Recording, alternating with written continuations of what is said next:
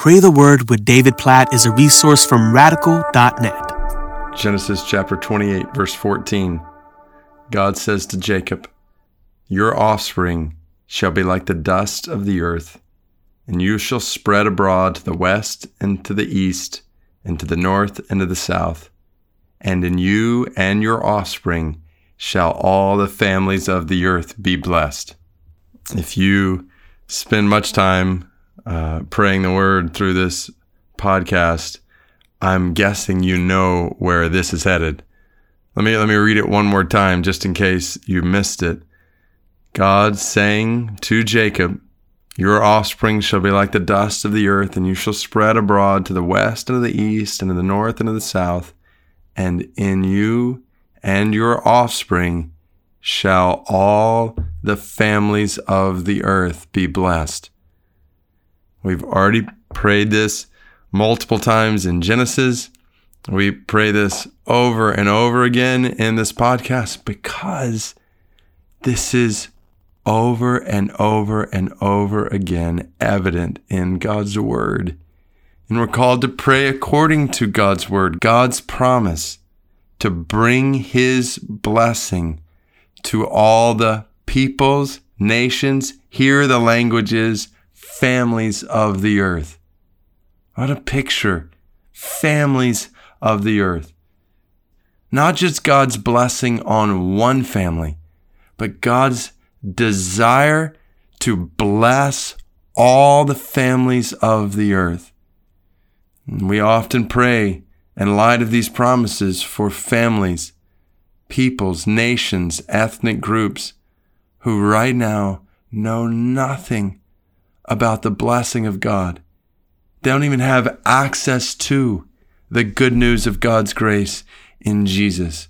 Unreached people in the world who right now are born and live and die, and they never even meet a follower of Jesus who shares the gospel with them. Never once even encounter a Christian or a church Today, I think about the Jolo Molo people of India. Zero followers of Jesus amongst approximately half a million people. Like no follower of Jesus in this people group that's very low caste in West India, like the bottom of the social rung ignored, looked down upon, despised by so many, and they've never even heard the good news of Jesus' love.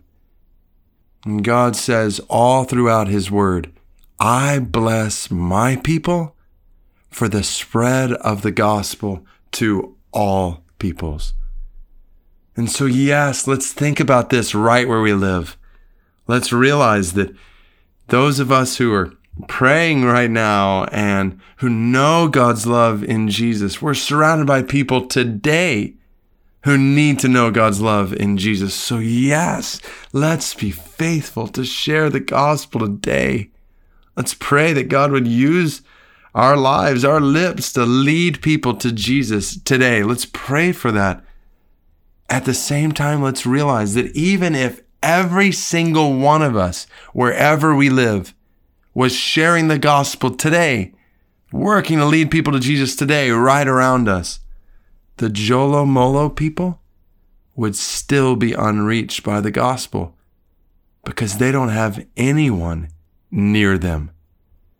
And so we must also pray that God would send people out to places and people where the gospel has not yet gone if we actually want the blessing of God to be made known among all the families of the earth, all the nations, all the peoples, all the tribes of the earth.